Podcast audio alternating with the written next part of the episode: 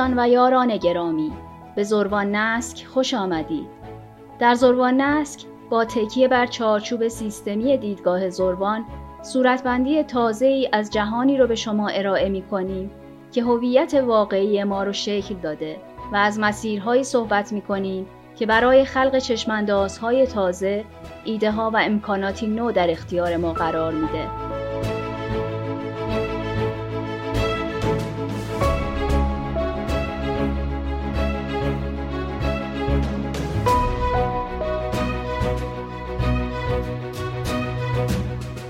با چهل و نهمین برنامه زروان نسک در خدمت شما هستیم و در این برنامه هم قصد داریم به دنیای اساتیر سفر کنیم و با دکتر شروین وکیلی از چگونگی نوشتن رمان‌های اسطوره‌ای و به خصوص رمان سوشیانس صحبت کنیم.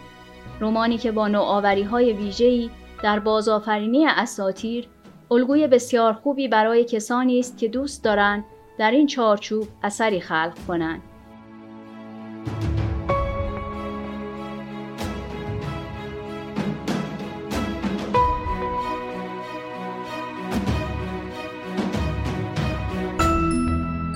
آقای دکتر ریشه علاقه شما به موضوعی مثل موضوع داستان کتاب سوشیانس یا نجات بخشی که در پایان زمان برای تغییر هستی ظهور می‌کنه از کجا میاد و ایده نوشتن این کتاب چطور در شما شکل گرفت؟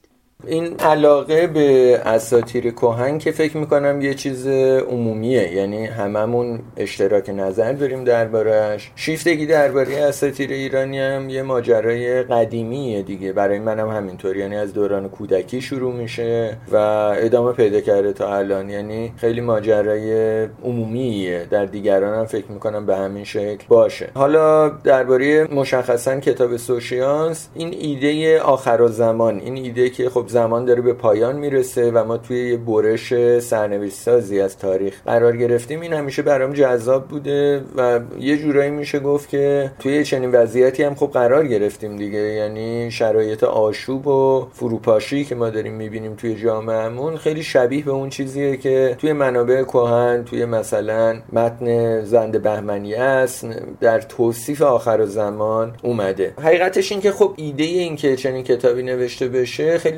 ناگهانی در واقع رخ داد. اون سالی که در واقع این کتاب رو من نوشتم که اگر من اشتباه نکنم سال 78 بود. و خب یه سال یه مقدار بحرانی و ملتهبی هم بود به لحاظ جامعه شناختی. این جمله خیلی شنیده می‌شد این طرف اون طرف. یعنی بالاخره یه التهابی توی جامعه بود مردم. خیلی هاشون یه همچین چیزی می‌گفتن که آخر زمان رسیده به آخر زمان رسیدیم. و در واقع منظورشون خب بیشتر تغییر بود. اما توی بافت آخر زمان زمانی میدیدنش. جالب بود برای من که یعنی اونجا متوجه شدم که تصورم این بود که در حالت عادی بدنی جمعیت باید این رو در قالب آخر زمان شیعی دریافت کنن و صورت بندی کنن. کما که خب خیلی هم می‌کردن. منتها خیلی جالب بود که ارجاع به سوشیانس خیلی دیده می‌شد. یعنی توی بافته خود زرتشتی هم عده زیادی این رو دریافت می‌کردن و این در واقع اون دورانی بود که کم کم داشت این موج ایرانگرایی که الان داریم می‌بینیم با رونق تمام داشت شروع می‌شد. و در واقع دیگه نمادهاش و علائمش کاملا آشکار بود اون موقع. این فکر که خب آیا ما می‌تونیم این خود اسطوره سوشیانس رو خود روایتی که درباره سوشیانس داریم رو میشه بازسازی کرد و به صورت یک رمان جدید نوشت یا نه این در واقع اون موقع شکل گرفت و کتابم خیلی سریع نوشته شد دیگه. یعنی در واقع من خدمتتون بگم که در 13 روز نوروز همون سال این رو نوشتم. یعنی 12 روز در واقع طول کشید. 13 به در دیگه اون ویرایش نهایی و ایناشو انجام دادم. کل کتاب در واقع در تعطیلات نوروزی. طی 12 روز 12 13 روز نوشته شد. دقیقا یک سال بعد از اینکه نوشته شد پای نوروز اواخر اسفند منتشر شد. دوست خیلی عزیز من دکتر فرهاد میسمی که الان متاسفانه به ناروا در بنده و یکی از شریفترین آدماییه که من می‌شناسم. فرهاد یک مؤسسه ای داشت مؤسسه اندیشه سازان و خب حالا ما یه همکاری هم اونجا با هم داشتیم یه همکاری جدیتری توی مدرسه علامه هلی در واقع معلم بودیم دوتامون همکار بودیم اونجا و فرهاد زحمتشو کشید. دوستی عزیزی داشتیم به نام خانم تمدن که در واقع توی گروه کاری اندیشه سازان بود و ناشر بود. ایشون به عهده گرفت و کتاب رو خیلی خوب منتشر کرد. چاپ اولش اگر من اشتباه نکنم سال 80 یا 81 اون موقع منتشر شد. داستانی مثل سوشیانس رو در چه رده ای از ژانرهای ادبی دستبندی می کنید؟ به نظر می‌رسه در نوشتن این کتاب چندان پایبند چارچوبهای معمول رمان نویسی نبودید. ببین با مسئله که من روبرو بودم این بود که من رمان نو اتفاقا رمان مدرن نمی‌خواستم بنویسم و نمی‌خوام بنویسم. یعنی این رده گوسان این مجموعه داستانایی که بازسازی اساطیر ایرانیه هدفش این نیستش که اساطیر کهن رو در یک قالب مدرنی بیاد روایت کنه. و خب رمان مدرن یه ویژگی هایی داره برای خودش که خیلی هم خوبه. منم می نویسم چه می‌دونم مثلا نفرین صندلی مثلا یه داستان مدرنه. مونتا هدفم توی روایت هایی که در قالب گوسان الان شناخته میشه مجموعه کتاب های گوسان شناخته میشه دو جلدش هم منتشر شده. اینجا هدفم بازسازی خود استوره بود. یعنی خود استوره رو من می‌خوام دوباره روایت کنم. مثلا اولین فرقش اینه که شما توی اساتیر شخصیت های تیر و روشن دارید. توی اساتیر اصلا پیکربندی روایت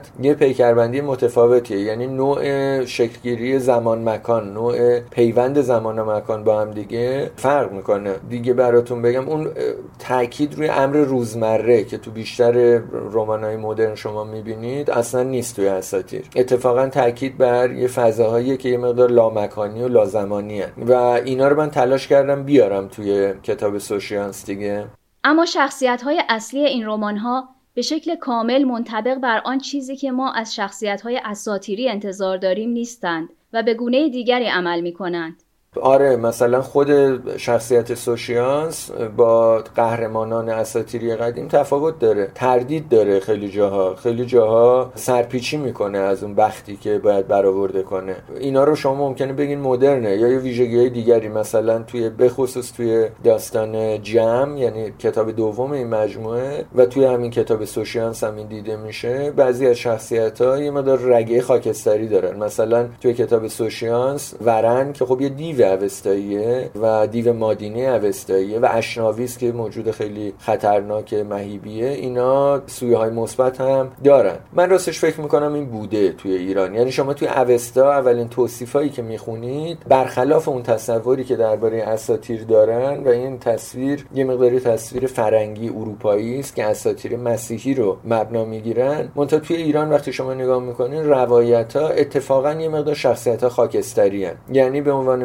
مثال موقعی که حالا فردوسی مثلا داره در مورد رستم جنگ رستم و سهراب می‌خواد شروع کنه میگه کسی که دل نازک از رستم آید به خشم. یعنی میگه طرف پسرشو زده کشته عصبانی میشه رستم. و توی خود اوستا اینو می‌بینید. یعنی توی اوستا مثلا در مورد زحاک می‌خونید که شش چشم سپوزه است هیولاست یه دیویه. و بعدش می‌خونید که دارای هزار گونه چالاکی درباره مثلا افراسیاب که یک ضد قهرمان نیست در اوستا. شما لقب اوروره رو می‌بینید. اوروره یعنی دلیر یعنی افراسیاب دلیر بوده. و اینا ویژگی های خوبیه. داشتن هزار گونه شالاکی ویژگی ایزدانی مثل وای و خدایان مثبته. بنابراین ما این خاکستری بودن شخصیت رو یه مقدار از اول کار داریم. اینطوری نیستش که فکر کنید فقط مثلا مال دوران مدرنه. در اون حد منم اینا رو آوردم توی داستان. یعنی شخصیت ها اون دورگه بودنشون اون سیاه سفید نبودنشون که می‌بینید مسبوق به سابقه است توی ایران. خیلی گسستی درش رخ نداده.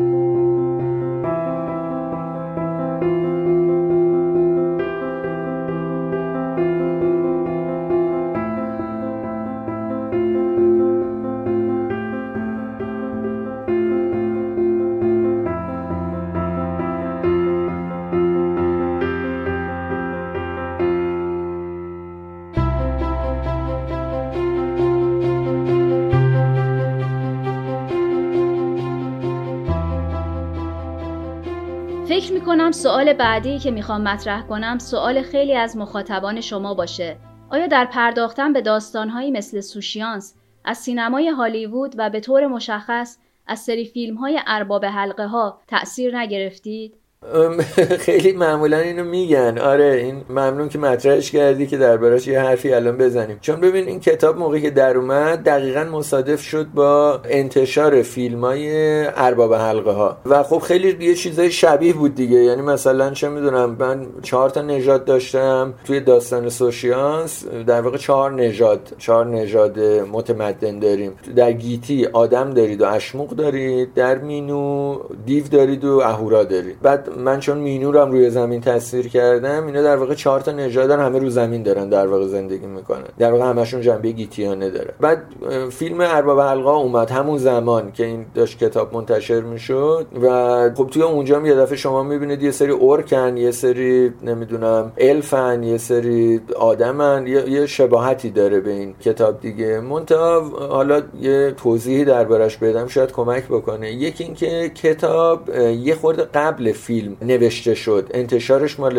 همزمانه با فیلم ولی در واقع نوشته شدن کتاب مال قبل از اینه که فیلم منتشر بشه. این نکته اولش. نکته دومش این که خب این مضمون آخه مضمون خیلی عمومیه. یعنی مربوط به فیلم ارباب القا نیست. این مضمون این که چند نژاد وجود دارن و اینا با هم دیگه درگیرن این مثلا جنگ ستارگان هم همینو داره نمی‌دونم. یعنی منظورم اینه که لزوما آدم لازم نیست از فیلم ارباب حلقه الهام بگیره در این مورد. آیا الهاماتی از مثلا سینمای هالیوودی بوده در این مورد. من فکر می‌کنم بوده. آره بعید نیست اصلا. فکر نمی‌کنم خیلی ارباب حلقه توش موثر بوده باشه. چون میگم بلا زمانی خیلی نمی‌خوره. منتها این ایده که چند نژاد وجود دارن و این نژاد با هم دیگه دارن میجنگن این یه ایده خیلی فراگیریه. تو رمانای زیادی تو فیلمای زیادی اینو ما می‌بینیم. و منم قطعا قبل از اینکه این داستانو بنویسم اینو دیده بودم. تو هم تو سینما دیده بودم هم رماناشو خونده بودم. مثلا رمان حالا اینم بگم خدمتتون رمان ارباب القا رو من اصلا دبیرستان بودم خوندم. یعنی اصل رمان رو به انگلیسی همون موقع خونده بودم. خیلی هم لذت بردم. خیلی هم کیف کردم. خیلی هم جلد آخرش به نظرم کشدار و بی ربط و بلاز ادبی به نظرم خیلی ضعیف اومد جلد آخرش. مونتا اینکه دارم میگم مال همون سن ها. یعنی تو همون سن به نظرم میمد این زیادی داره کش میده آخرش رو و خوب نبسته داستان رو. بنابراین تاثیر پذیری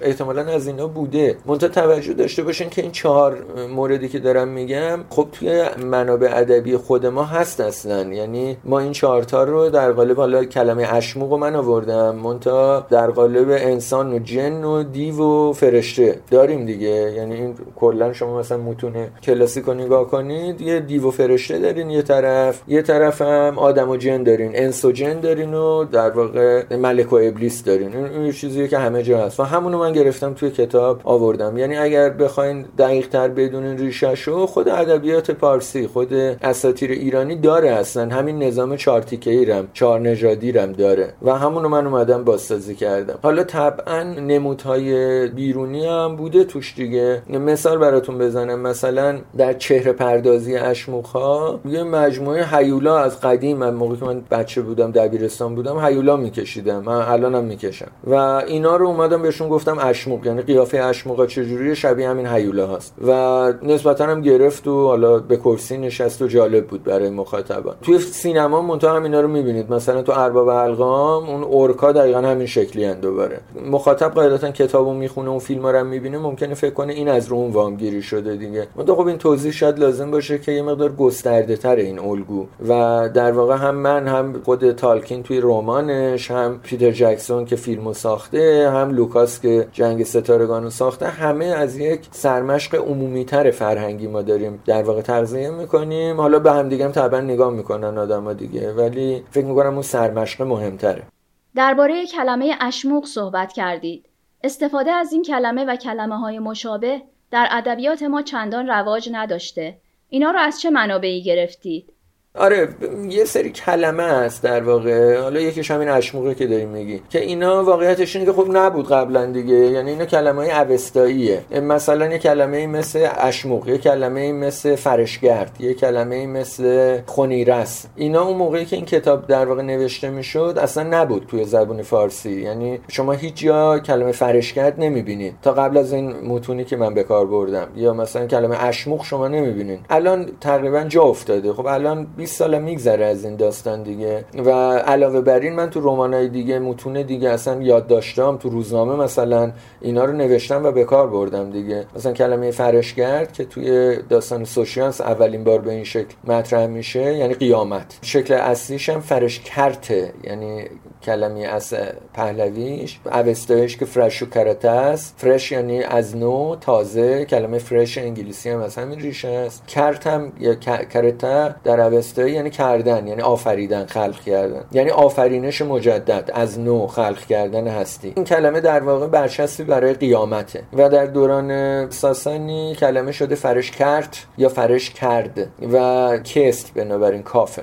در شکل جدید من چون به گرداندن به گردش روزگار تاکید داشتم و حالا به گردون و گردان و اینا می‌خواستم وصلش کنم فرش گرد کردم کلمه رو. و به همین شکلم جا افتاده الان. یعنی الان کسی فرش کرد معمولا نمیگه فرش گرد میگن فرش کرد کلا کلمه رو من آفریدم راستش. یعنی کلمه سابقه نداره به این شکل. بخش دومش کردن به معنای آفریدنه توی متون قدیمی. یا مثلا خود اشموق اشع یعنی قانون طبیعت. اشموق اشم اشم موقع به اوستایی یعنی کسی که قانون طبیعت رو میشکنه. دروغزن لقب دروغزنان و دیو پرستانه و اشموق صفت آدماییه که در مقابل اشون قرار می‌گیرن تو اوستا. یعنی آدمایی که در مقابل پارسایان که قانون طبیعت رو پاس میدارن اینا قانون طبیعت رو میشکنن اینا رعایت نمی‌کنن. در واقع صفت اخلاقیه توی اوستا. اسم نژاد و گونه ای نیست. منتها کلمش کلمه خوبیه به لحاظ آوایی برای اینکه مثلا اسم یه, یه نژادی از موجودات فرومایه باشه. و برای همین کلمه اشموق در این معنی به کار گرفتم. باز دوباره کلمه اشموق تا قبل از این رمان سوشیاس اصلا همچین معنی به عنوان یه نژادی از موجودات پلید نمی‌داد. معنیش آدم دروغزن دیف پرست همچین معنی می‌داد. یه جور آدم بود یه ویژگی اخلاقی انسانی بود مثل اشون مثل پارسایی. بنابراین کلمات رو در واقع آره من به خدمت گرفتم و تغییر دادم و معرفی کردم. یعنی اینا کلماتی هن که کم کم جا افتادن. خونیرس رو مثلا توی خونیرس قبلش توی متون مثلا دکتر بهار مهرداد بهار توی کتابی که در مورد اسطوره شناسی داره آورده بود. و مثلا تو متون فنی مقدار متون علمی فنی اسطوره شناسی کلمه خونیرس بود رایج بود نسبتا. حالا اینکه بیاد در قالب رمان یه جایی قرار بگیره خب این توی سوشانس بود این اتفاق افتاد. آره از این جنبه می‌تونیم بگیم که احیا کننده یه سری کلید ها و تصویرها و مفاهیم بود. آیا در بین آثار خلق شده در زبانهای دیگر نمونه های مشابه کتاب سوشیانس داریم؟ این نوع داستانها در ادبیات ایران و جهان چه سابقه ای دارند؟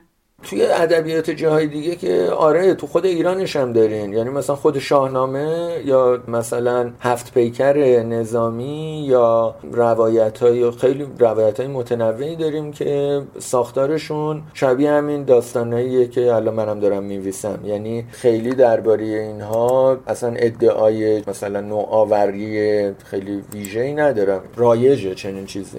تو فرهنگ خودمون که خیلی رایجه. فرهنگ های دیگه هم دارن. نسبتا تو فرهنگ های دیگه جدیده. یعنی مثلا تالکین خودش یه نمونه خوبه. خود کاری که جورج لوکاس توی سینما کرد به نظرم از همین رد است. یعنی یک اسطوره جدید خلق کرد. من جنگ ستارگان رو خیلی خیلی براش احترام و ارج قائلم و معتقدم یه جریان فرهنگی خیلی نیرومند پرداخته و خوبیه. یعنی هم لذت بخشه هم معانی خوبی رو منتقل می‌کنه. اینا خیلی ارزشمندن. توی دوران مدرن ما از این رده ها خیلی داریم. حالا یه نمونه دیگهش اینا نمونه‌ای که من قبلا خونده بودم دیگه. مثلا چه می‌دونم جنگ ستارگان من قبلش دیده بودم و کلی لذت برده بودم ازش. کتاب تالکین رو قبلش من خونده بودم. حالا همونایی که فیلم ازش درست شد همونایی که درست نشد. یعنی هابیتا و حالا هابیتا و اینا رو بعدن ساختن دیگه. اون دوره ولی ساخته نشده بود. یا فیلم های دیگه مثلا دون که فیلمش الان ساخته شده این خب در واقع رمان خیلی مشهوره که اینم همون دبیرستان بودم من خوندم. اینا همه یک جهان تخیلی میآفرینن و شبیه همین کاریه که من توی سوشیانس تلاش کردم بکنم و این کار رایجی است. یعنی خیلی این کار کردن در دوران مدرن هم کردن. ما هم توی فرهنگمون خیلی رواج داشته از قدیم و منم تو این چارچوب قاعدتا حرکتی کردم دیگه.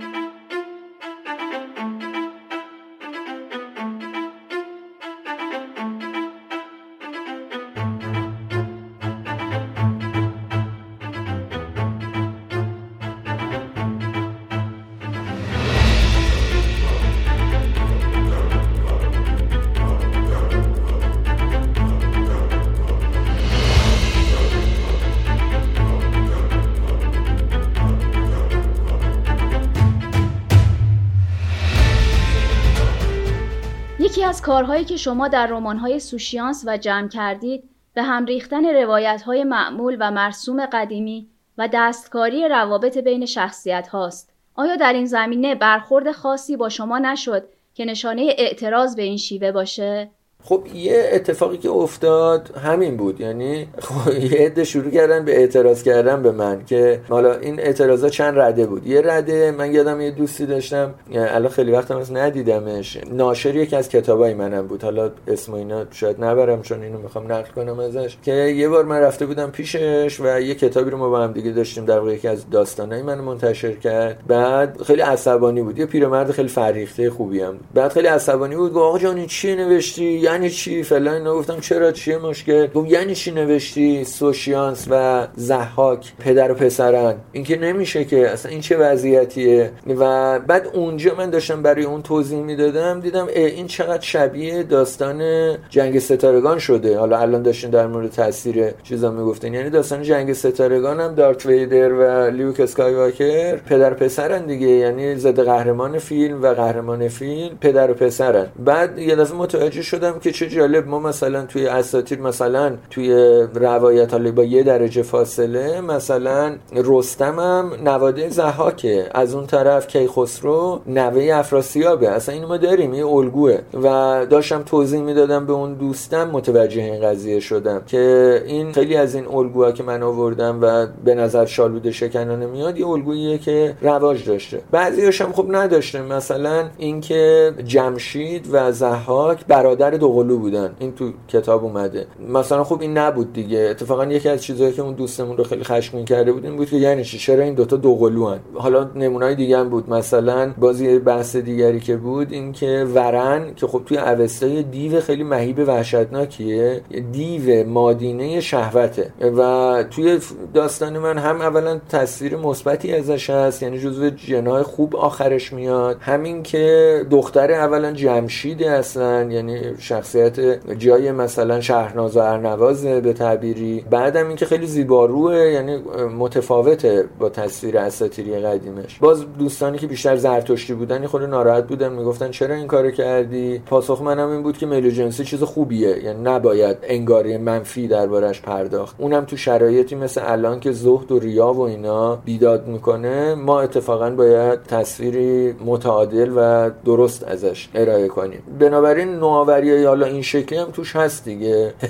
یه دوست می‌گفت دیگه هر کاری دلت می‌خواست کردی دیگه. و واقعا اینطوریه. یعنی فکر می‌کنم شما تو داستان هر کاری دلتون می‌خواد باید بکنید که داستان خوب در بیاد. یکی از نکات جالب در روابط بین اشخاص در رمان سوشیانس و رمان جمع پیوندهای خونی بین شخصیت‌های مثبت و منفیه. مثلا دوقلو بودن زحاک و جمشید یا پدر و پسر بودن سوشیانس و زحاک این ایده از کجا اومد؟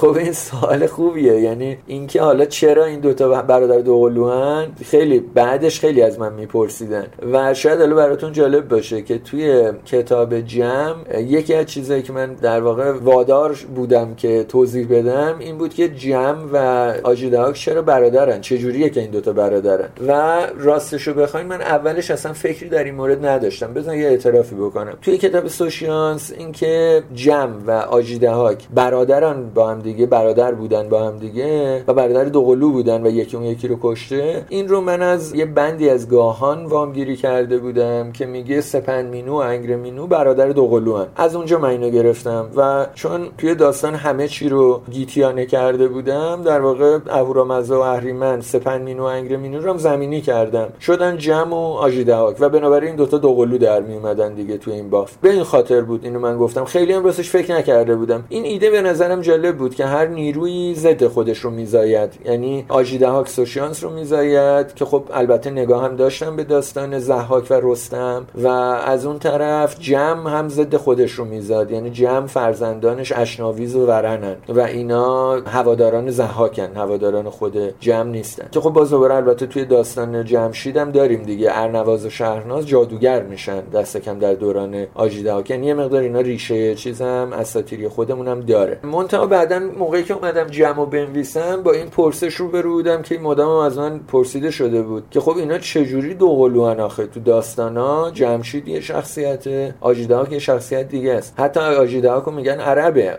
زهاک تازی میگن. و توی اوستا البته این چنین نیست. توی اوستا اصلا یه دیوه آجیدهاک در واقع کاری که من انجام دادم این بود که توی داستان جمع توضیح دادم که چگونه است این ماجرا و این دوتا برادرانی که در واقع توی روایت های قدیمی داریم. یعنی جمشید و تحمورسن که توی یکی از خانش ها یکی از رد روایت ها اینا برادر بودن با هم دیگه. و یه برادر دیگه هم قطعا دارن اسپیتور. همونیه که جمشید رو می‌کشه در نهایت. بنابراین این در واقع داستان سه برادر. دو برادر دوقلو و یک برادر کوچکتر رو ساختارش رو گرفتم و تحمورسه که تبدیل میشه به آجیدهاک اینم دوباره البته نوآوریه. یعنی توی روایت های اساطیری نیست. ولی جالبه که خب می‌خوره دیگه. یعنی تحمورس سوار بر اهریمن میشه و میتازه بر زمین و میفته از روی مرکب پلیدش و بلعیده میشه توسط او. و دقیقا این صحنه توی داستان هست. و باز دوباره این داستان رو داریم توی روایت های قدیم پهلوی که جمع میره برای نجات برادرش به جهان زیرین و او رو از توهیگاه اهریمن بیرون می‌کشه. و دقیقا دوباره این صحنه هم هست. و منتها ادامه داستان اینه که تحمورس مرده تو روایت های ایرانی. داستان من این گونه است که بیرون کشیده شدنش در واقع او رو همچون یک حیولایی احیا می‌کنه و آجیدهاک میشه از اونجا به بعد. و اون دیوی اون اهریمنی که او رو بلعیده انگرمینو توی این داستان من یک دیوه انگر دیوه که اتفاقا بر من شکلم تو بعضی از متون پهلوی اسمش اومده. و انگر چون شبیه انگره چون شبیه کلمه انگاره است من این رو به صورت دیو انگاره دیو هنجار شدگی اجتماعی گرفتم. و این دیویست که تو داستان من میبلعه آدما رو و از اون طرف اشموق بیرون یه چیزی شبیه اشموقا بیرون میده یه حیولایی بیرون میده و در مورد تحمورس هم این اتفاق میفته یعنی تحمورس به آجیدهاک تبدیل میشه کلماتی که در کتاب به عنوان نام اشخاص و مکانها به کار رفتن چه ریشه و سابقه ای دارن؟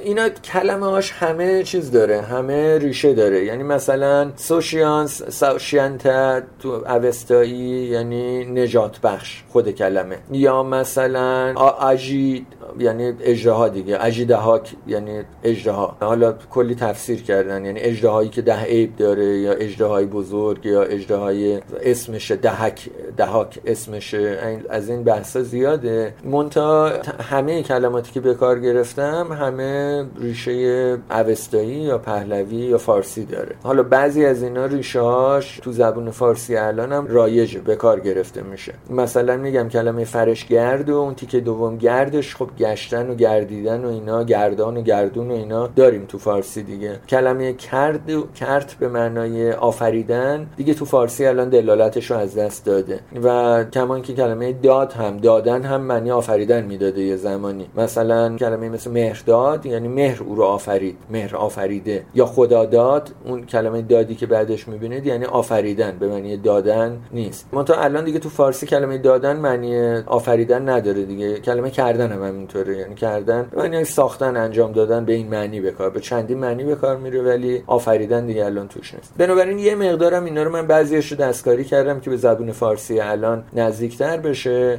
منتها بدنه متن خیلی فارسیه اینطوری بهتون بگم. یعنی کلید واژه‌ای از زبونهای دیگه غیر ایرانی توش نمی‌بینید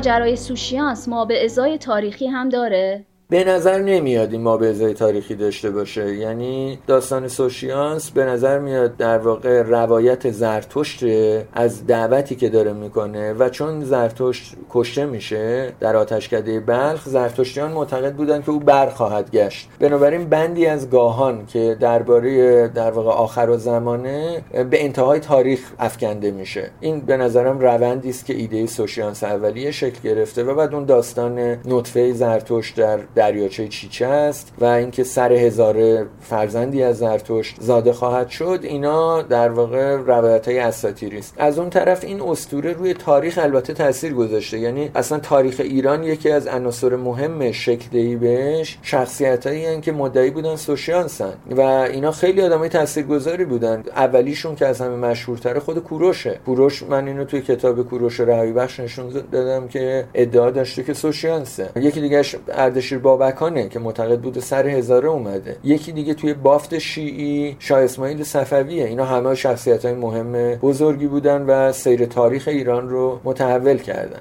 مهمترین پیامی که در خلق سوشیانس به دنبال انتقالش بودید چی بود؟ آیا این اثر حاوی پیامی اخلاقی است یا فلسفه خاصی رو ترویج می‌کنه یا هیچ کدوم از اینها نیست و صرفا یک داستانه؟ خب ببینید شما موقعی که داستان می‌نویسید اولین کاری که باید بکنید اینه که داستان خوب بنویسید. یعنی داستانی که می‌خواد حالا حتما یه پیامی رو یه چیزی رو تبلیغ کنه معمولا داستان خوبی در نمیاد. منم وقتی دارم یه داستانی میگم هدف اولم اینه که یک روایت لذت بخش بگم. البته روایتی رو که میگم خود به خود بدون که آدم حالا خیلی بخواد فشاری هم بیاره اون روایت از درون چارچوب فکری من داره بیرون میاد دیگه. بنابراین آره مثلا پیامهای اخلاقی خاص خودشم داره. چارچوب فلسفی خودش هم در واقع داره حمل می‌کنه. منتها هدف از نوشتن داستان انتقال اینا نبوده راستش. اما اینو حالا میشه گفت اگه بخوایم حالا از این زاویه بهش نگاه کنیم که کلا من برای این داستان میویسم که حرفم رو در یه میدان وسیعتری بزنم. حرفی که شاید مثلا توی کتاب جامعه شناختی یا توی کتاب تاریخی یه قشر نازکی از جمعیت علاقه من باشن بهش یا اصلا کتاب تخصصی اونطوری برن بخونن. رو توی قالب داستان میشه خیلی راحت و روون گفت و جمعیت خیلی بزرگی باش ارتباط برقرار می‌کنن چنین هدفی من البته دارم ولی نوشتن داستان برام روش تبلیغ مثلا یه ایده یا اخلاق نیست. خود به خود ولی خب وقتی داستان میویسه اینا توش میاد و منم خوشحالم این اتفاق بیفته. از نظر شما چه پتانسیلی برای خلق رمان‌ها و داستان‌های اساطیری در کشور ما وجود داره و پرداختن به این نوع داستان‌ها چقدر با استقبال مواجه خواهد شد؟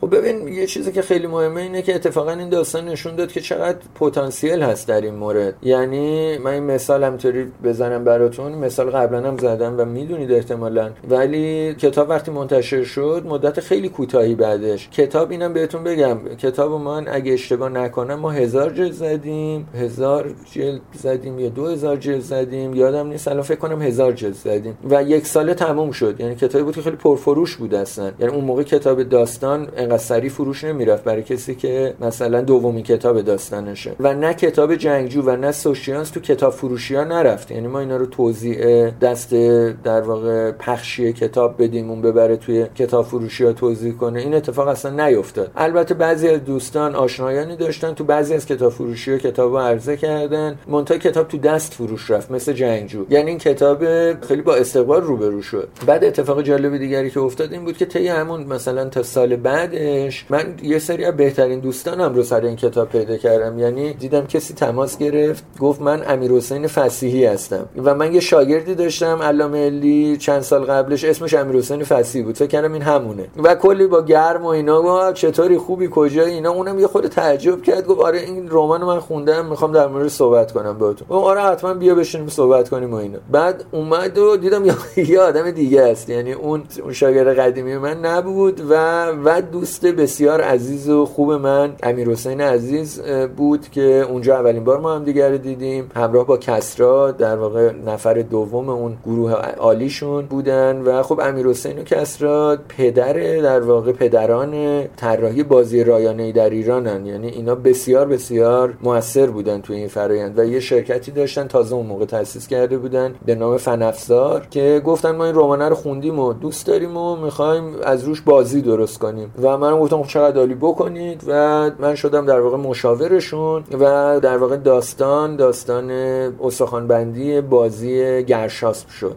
چرا بازی که از روی رمان سوشیانس ساخته شد به اسم خودش نامگذاری نشد و اسم گرشاسب به چه علت براش انتخاب شد؟ دو تا نکته داره. یکی اینکه اولا واقعا من توی داستان سوشیانس چون می‌خواستم یه چیزی شبیه هفت خان داشته باشه و هفت خان رستم هم نمی‌خواستم استفاده کنم از داستان گرشاس به استفاده کرده بودم. یعنی اون حیوله هایی که باشون میجنگ مراحلی که طی می‌کنه شبیه داستان گرشاس به. این نکته اول. نکته دوم این که اسم بازی اول کار سوشیانت بود اصلا. همه سوشیانس بود اصلا اسم رمان بود. منتها وزارت ارشاد گیر داد نذاشت این اسم رو بذارن. اسم بازی رو تغییر دادیم به گرشاس و به اسم گرشاس در واقع مشهور شد. بازی رو نگاه کنید همینه اصلا تمام عناصرش همینه و دوست خوبمون سهیل دانش در واقع نقاش خیلی پیشروی بود تو این حوزه. اون موقع ها که به خصوص اصلا خیلی کم بودن آدمایی که نقاشی اینجوری میکشیدن. سهیل کشید نقاشیاشو و خیلی هم خوب به نظرم در آورد و خب خیلی بازی مهمیه. تو تاریخ بازی سازی بازی رایانه در ایران اولین بازی مهم ساخته شده است و می‌خوام بگم ولی رومانا خوب می‌گیره. یعنی شما یه رمانی می‌نویسید تا یه سال دو سال بعد تا چند سال سه سال بعدش تبدیل به بازی رایانه ای میشه و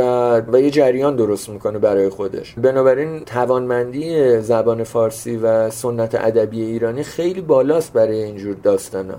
پس شما معتقدید برای کسانی که علاقه من به نوشتن کارهایی مثل سوشیانس و جمع هستند در اساتیر ما مایه ها و مضمون های متنوع و زیادی وجود داره. آره عملا میشه گفتش که ما چون داریم این سنت رو دیگه و شما خیلی از داستانهایی که قدیم می‌بینید داستان مثلا دژ افراسیاب در زیر زمین که با نور مصنوعی روشن میشه و شب و روز مصنوعی داره و اصلا خیلی داستان این شکلی شبیه داستان علمی تخیلیه دیگه. اینو باقی تمدن با این قنا و با این لایه لایه بودن نماد پردازانه ندارن اصلا. ما داریم این پشتوانه رو و شما رمان علمی تخیلی عالی توی فارسی می‌تونید بنویسید و مورد استقبال هم قرار می‌گیره. اینطوری نیست که مردم نخونن اینا رو یا نش معانی بلند درش. گنجون.